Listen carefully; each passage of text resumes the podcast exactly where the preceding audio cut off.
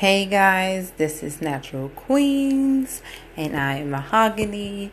And today I just want to have a little discussion on colorism because it came up in a conversation between the girlfriend and I, and there's like so many insults across the board about darker skinned people that are minorities. Because I've never, you know, heard that Caucasian people are like, you're too pale or you're you're almost black. I don't like it. Like I've never experienced that, but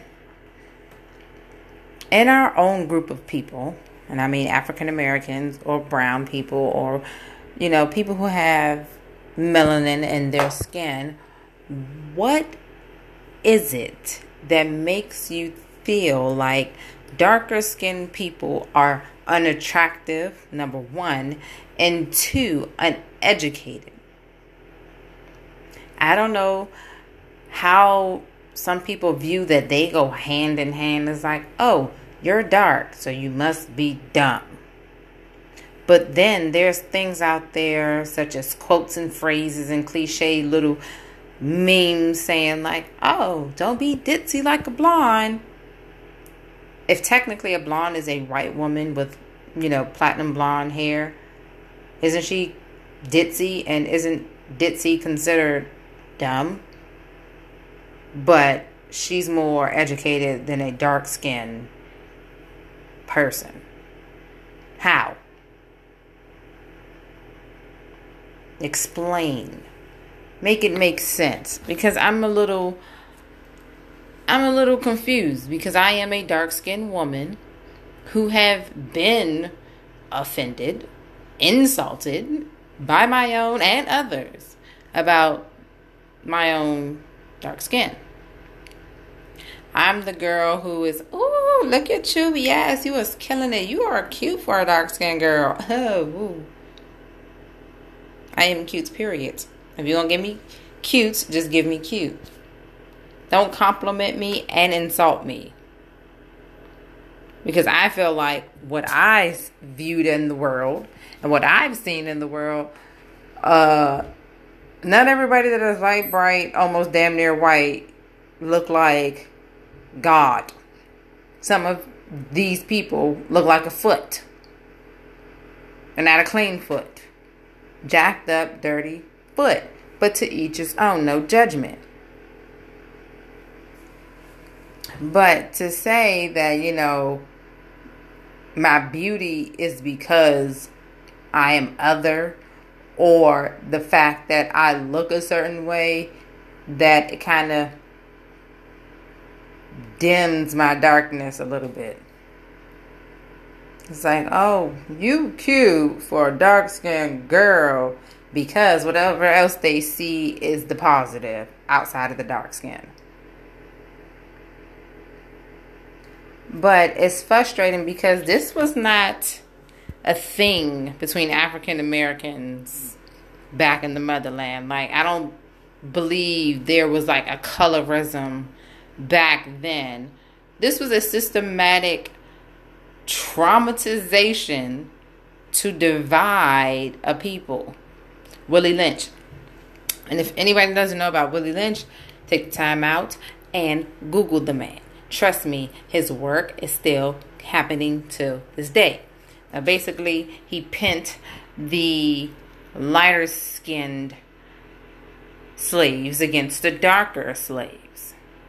So, the darker skinned ones, we bear the child in the field with a darker man because that child would be strong like the man and it would be uh, have his mother's strength because you know they kicked us back out the very next day after having birth and were built like that because they have molded us that way.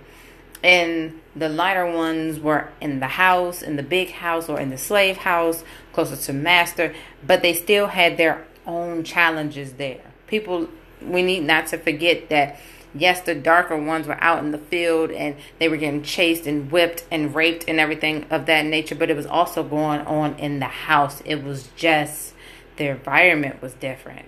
they might have snuck them a book and was like, hey, I want to teach this N word or this whatever they wanted to call us. This, but guess what? I got free range of raping.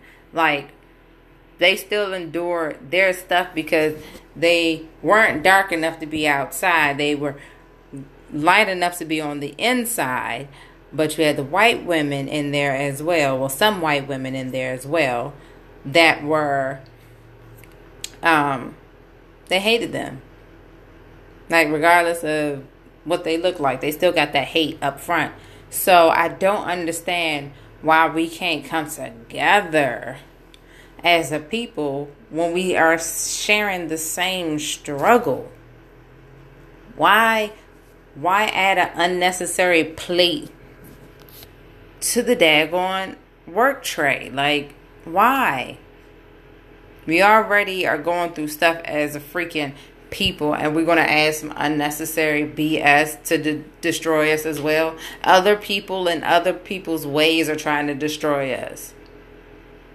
We're like number one target outside of anything peaceful, anything right. We are like number one target. If it, if it's not the economy, if it's not the money, if it's not stocks, if it's not you know the air, if it's not political, if it's not this, we are number one target. So why are we shooting at each other?